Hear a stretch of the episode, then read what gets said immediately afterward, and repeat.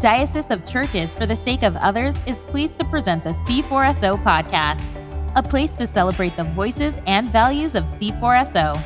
C4SO is a national diocese of the Anglican Church in North America led by Bishop Todd Hunter. You can learn more about us at c4so.org. Hey everyone, welcome again to the C4SO podcast. I'm your host, Ben Sternke, and today we continue our series on Melodies of Hope, hymns from Advent and Christmastide. For this series, we have enlisted worship leaders, songwriters, and thinkers from around C4SO and beyond to tell us about a favorite Advent or Christmas hymn and to give us a fresh take on the familiar canon of carols that we sing this season. Our guest today is Rachel Wilhelm. She is a singer songwriter and the Minister of Music and Worship Arts at Apostles Anglican Church in Knoxville, Tennessee. She is also the United States team leader for a ministry called United Adoration, where she leads songwriting and worship arts retreats for local churches and their artists. She co founded Roots Worship Collective of Minneapolis during her time there leading hymn sing events to promote church unity, and has recorded several albums, EPs, and singles, including her first full length album, Songs of Lament, in 2017, and her newest album, Requiem, which was released March 16th, 2021, which is about the one year anniversary of the pandemic, wasn't it, Rachel? Yeah. Um, yeah. When I released it, um, I didn't even expect that it would be released. It's just kind of crazy, but it mm. it it um it was like a tribute to, and it is a tribute to um, those that have died um, from COVID nineteen. Wow. Yes. Mm-hmm. All right. Well, welcome to the C4SO podcast. I meant to say that first, but uh, I ended up getting curious about the date of release. of I know it's album. fine. yeah, yeah, it's yeah. good. Yeah, welcome, welcome, Rachel. I'm glad uh, glad you could join us today. Thanks. I'm glad to be here. Is there anything else you would like for us to know about you or your life or your ministry before we dive in? Oh, my goodness. Um, I love uh, lament, which is mm. interesting. Um, uh, I just I love melancholy hmm. uh, melodies and um, and tunes, and so I write them, and that's kind of naturally what comes out. So I think yeah. the song we're going to talk about today um, reflects that. Yeah. Well, let's get right into it then. What what hymn did you select, and why is this one of your favorites? Um, I selected "I Wonder as I Wander." Um, so I have a I have a long history with the song, and I never knew really anything about it um, at first. But one of my favorite books as a young adult was Jacob Have I Loved. Have you ever heard of that book? Uh, no, I don't think I. No, it's a young adult book, um, okay. and uh, the song "I Wonder as I Wander" is mentioned several times in it, uh, oh. and is a running theme for the main character. Um, and uh, there's there are themes of like loneliness and isolation and being misunderstood, and um, so the, the the song's mentioned in the book several times, and so it's hmm. it it kind of brought a natural curiosity for me um, when okay. I was young as to what the song was about and everything. So um, one year during the Christmas season, probably around 2016 or so, um, I was working at a church and it was really tough. Um, I was going through a lot at my job, um, and I was planning music and remembered this hymn. So hmm. I started looking up its origins and became a little obsessed with it. and I ended up making my own arrangement and performing it that year at church. Um, I didn't sing it, um, which was kind of weird, but um, now that I'm in the heart of Appalachia um, in Knoxville, Tennessee, um, I love the fact that I can pull out this song and it's immediately understood um, by the people that I serve here. Hmm. Um, so um, I made a recording of it. Um, yeah. I was inspired by, uh, you know, being interviewed by, for this podcast, and I was like, you know, I should just record my arrangement of it. Um, and so with my recording, um, I I play kind of on the original erratic and unstructured version that John Jacob Niles, who is the author of the of the um, hymn. Mm. Um, if you look it up on YouTube, which I recommend you you do, um, okay. you can hear John Jacob Niles actually perform it. Um, he, it's, I think it was recorded probably in the 1930s or something, um, and it's so unstructured and it's, it's yeah, it's really weird, but it's so cool. Um, hmm. And so I took that and I kind of added my own flavor to the arrangement. Um, yeah. And so in my arrangement, I have like some Appalachian instruments like strings and mandolin and auto harp and yeah. stuff like that. So yeah, and we're, uh, listeners, you'll get a chance to hear that uh, at the end of this podcast. It's a lovely arrangement. Um, so tell tell us a bit about the historical context. Why why is this hymn? Uh, why you, you, mentioned that it um, connects deeply with your mm. um, with where you're at right now, which is kind of in the heart of Appalachia. Why yeah. why is that? And what where did this? What's the historical context of of this hymn? How did it uh, come about? Yeah, it's really interesting. Um, it was written by John Jacob Niles. Um, he's an American folklorist and singer songwriter, but really it was mainly written by a girl named Annie Morgan. Um, so the story's interesting. Um, Niles traveled to Appalachia on a on the regular and studied um, Appalachian music and its origins. So um, on now I've looked this up. So on July 16th in 1933, while in the town of Murphy, North Carolina, Niles mm-hmm. attended a fundraising meeting by evangelicals who were being booted out of the town by the police. Oh. Um, and they didn't have enough gas to get out of the town. So the so one of the daughters of the of the preacher, um, her name was Annie Morgan, she stepped onto a platform on her father's car and um, and this is Niles' account. I'm gonna quote his account. I guess he had journals and stuff. So um, he said, A girl had stepped out to the edge of the little platform attached to the automobile. She began to sing.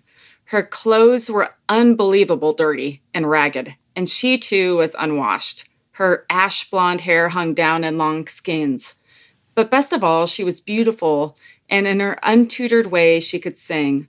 She smiled as she sang, smiled rather sadly, mm. um, and sang only a, a, single line of the song. Well, there's some debate about that. He has um, he's also journaled that she sang three to four lines of the song, okay. which would which would make it complete like plagiarism on his part. Um, but uh, Niles approached the girl and coaxed the song out of her by paying her a quarter each time she sang it. I mean, oh my gosh, what a rat!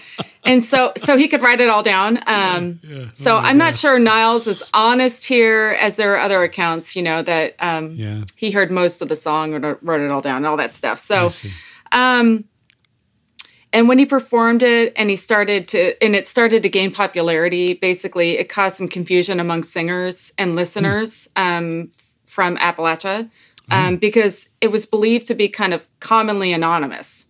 So it was just like I a see. common song within the folk. It was like a folk genre. song. Everybody, yeah, it was just like uh, this Kinda is a folk song. It. We sing this sometimes, and and here you come saying that you wrote this.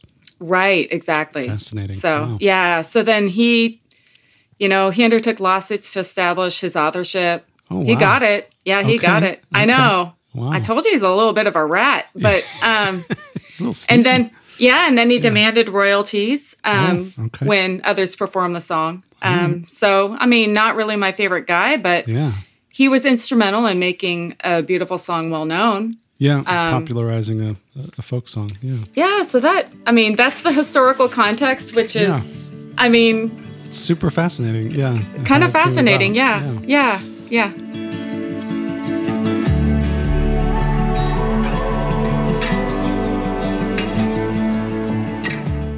Hello, everyone. It's time once again for the C4SO Cycle of Prayer Spotlight, where we highlight the specific ministry that we're praying for this week in our diocesan cycle of prayer. This week, this week we're praying for Church of the Vine in Newberg, Oregon led by the Reverend Sean Flannery. And he has joined us to share briefly about what's going on right now and how we can pray for them. Sean, welcome back to the C4SO Cycle of Prayer Spotlight. Yeah, thanks, Ben. Round round two. Round two, which means year two, uh, which means yeah, we've we we did this about a year ago. That's right. That's right. I uh, last year uh, I was definitely on Zoom a lot more than I am now. I'm, I'm grateful that. It's good to see you. Thank you. Yeah. Um, so, what's uh, something you're encouraged by right now that's happening? Yeah, we spent, um, as I know a lot of folks did, you know, a year and a half worshiping outdoors. We were in a state park. We were in two other, you know, neighborhood parks, um, along with Zoom. And this September, we made the move indoors into a new building, um, and it's in our town's cultural center, and it just feels like a, a really, really good fit. Um, we're seeing new people arrive that seem to just be jumping right in and investing themselves. And the other thing that's happening, it feels like really current too, is we're seeing a bit of a rebound and what felt like a bit of service fatigue. I think as we made the pivot into the indoor space after multiple pandemic pivots, folks just were exhausted. And, um, you know, to be understood, I was too. And just recently, we're seeing this neat uptick, especially in our kind of care for our children, new leaders emerging, and that's been really encouraging. That is great to hear. Um, on the flip side, what's a challenge that you're facing right now? Yeah, I think I think a challenge is that that sort of very organic, fluid connection that is the lifeblood um, of the body. Um, that is still hard to come by just in fellowship mm-hmm. and hospitality. You know, simple ministries like small groups, for example. This last round became, you know, complicated in that parishioners are still on a spectrum as to how much COVID exposure they're comfortable with, especially families with young kids. Um, so just the sweetness of kind of being together and really simple, you know, venues, those are just still a little tricky. And we've really we've really you know started looking forward to kind of making feasting this like a big central part of 2022 and uh, but the truth is we're just you know not quite there yet but yeah, yeah we're, we're, we know there's good signs moving that direction but yeah we're we're still challenged and we're not feasting together yeah. yet. Yes i hear that. Are there any other specific prayer requests uh, that you want to mention to uh, the mm-hmm. diocese? Yeah.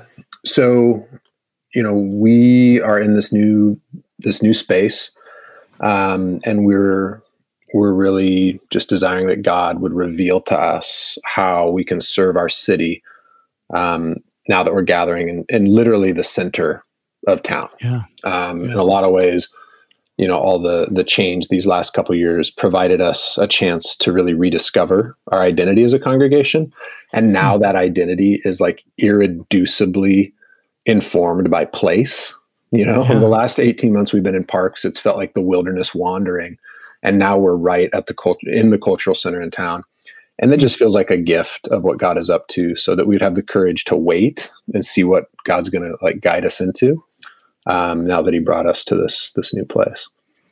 That's great. Yeah. Well, um, I appreciate you joining us, Sean. We'll keep all that in mind uh, for prayer. Um, it's good to good to chat with you once again. Yeah. Th- thanks, Ben. I'll also ask um, just for you know you guys keep my dad in your prayers. He had a traumatic brain injury about a month ago, and so he's been in and out of the ICU, and it's kind of in that stage where it's dawning on him just the condition he's in and the mm. the really long road ahead. So okay. prayers for strength for him and and my mom. Yes. Yeah, I appreciate you sharing that uh, with us as well, Sean. I know that's weighing on your heart um, pretty heavily right now. Yeah. So yeah, thank you. Yeah. Thanks, Ben. Listeners, if you'd like to find out more about Church of the Vine or to contribute to their work, check out the link in the show notes. Catch you again later, Sean. All right. See you, Ben. Bye.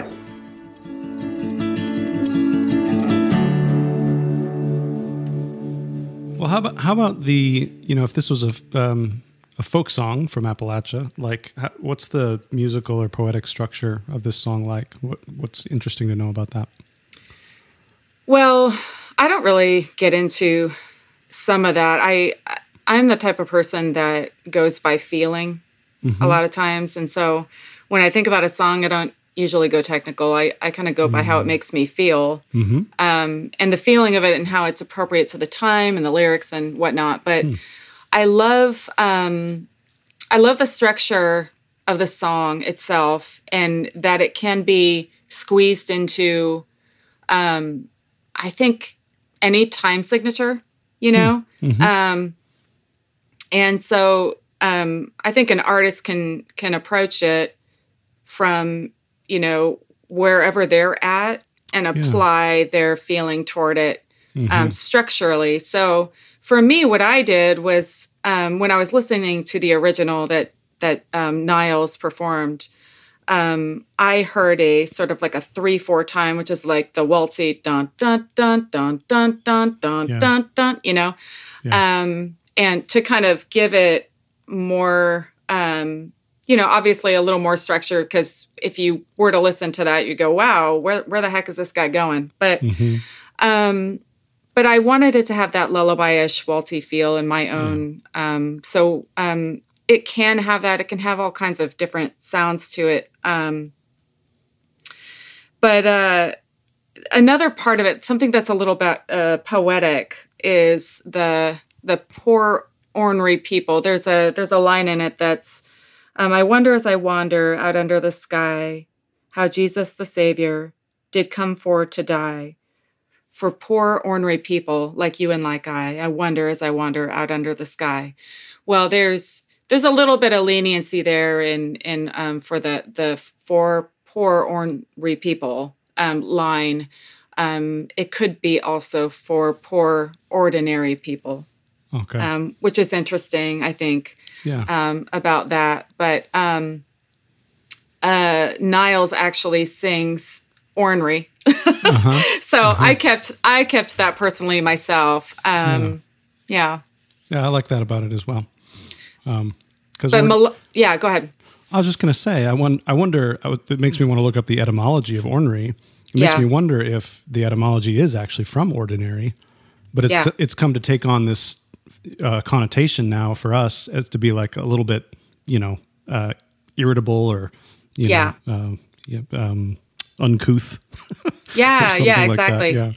Yeah, and I mean the musical structure, the the melodic um, qualities of the song itself are so haunting, Mm. um, which which brings me to um, you know the question of whether it's like an Advent or a Christmas song, and I can I can get into that in a second. When Yeah. yeah.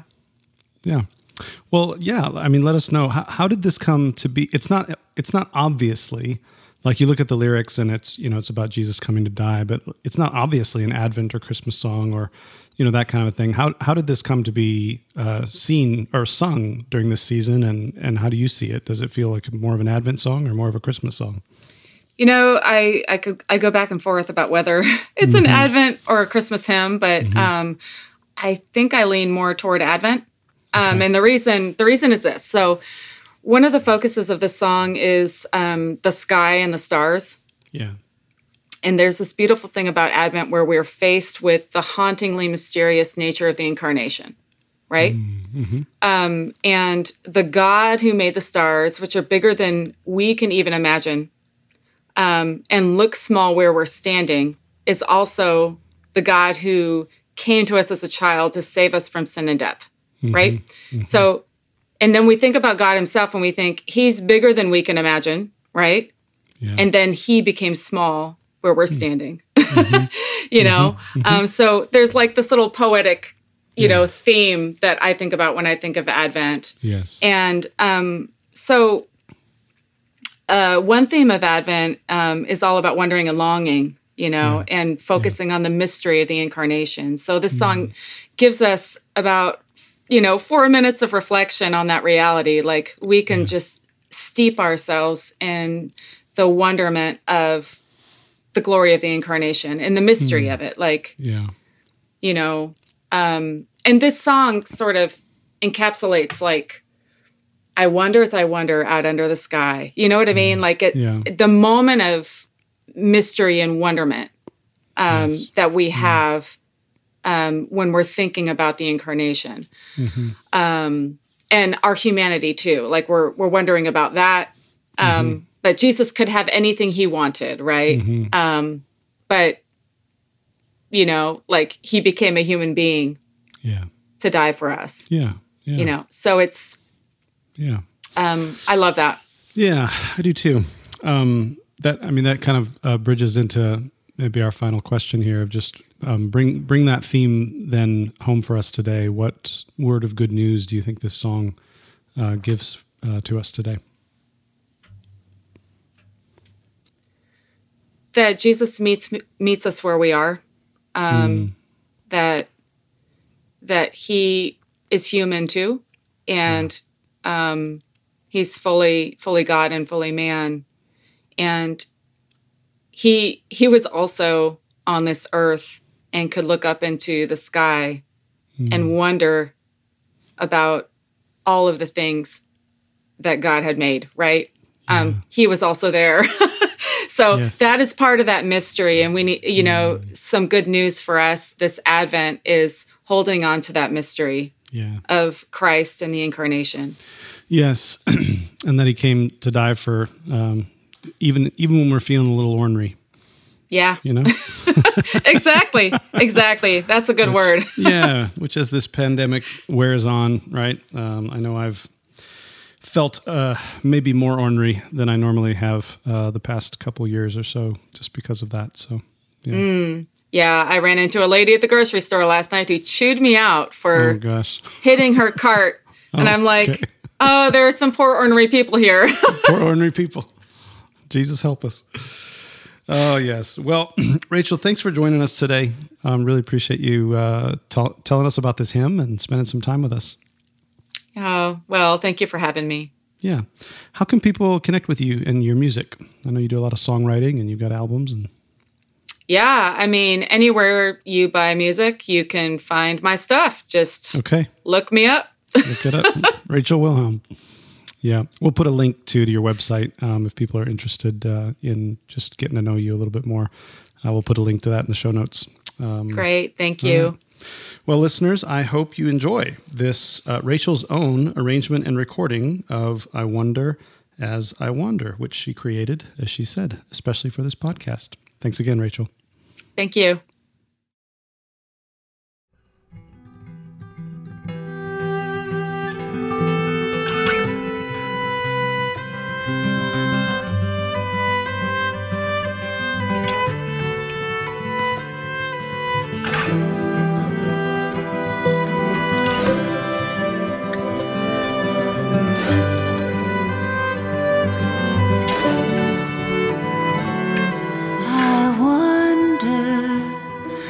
在我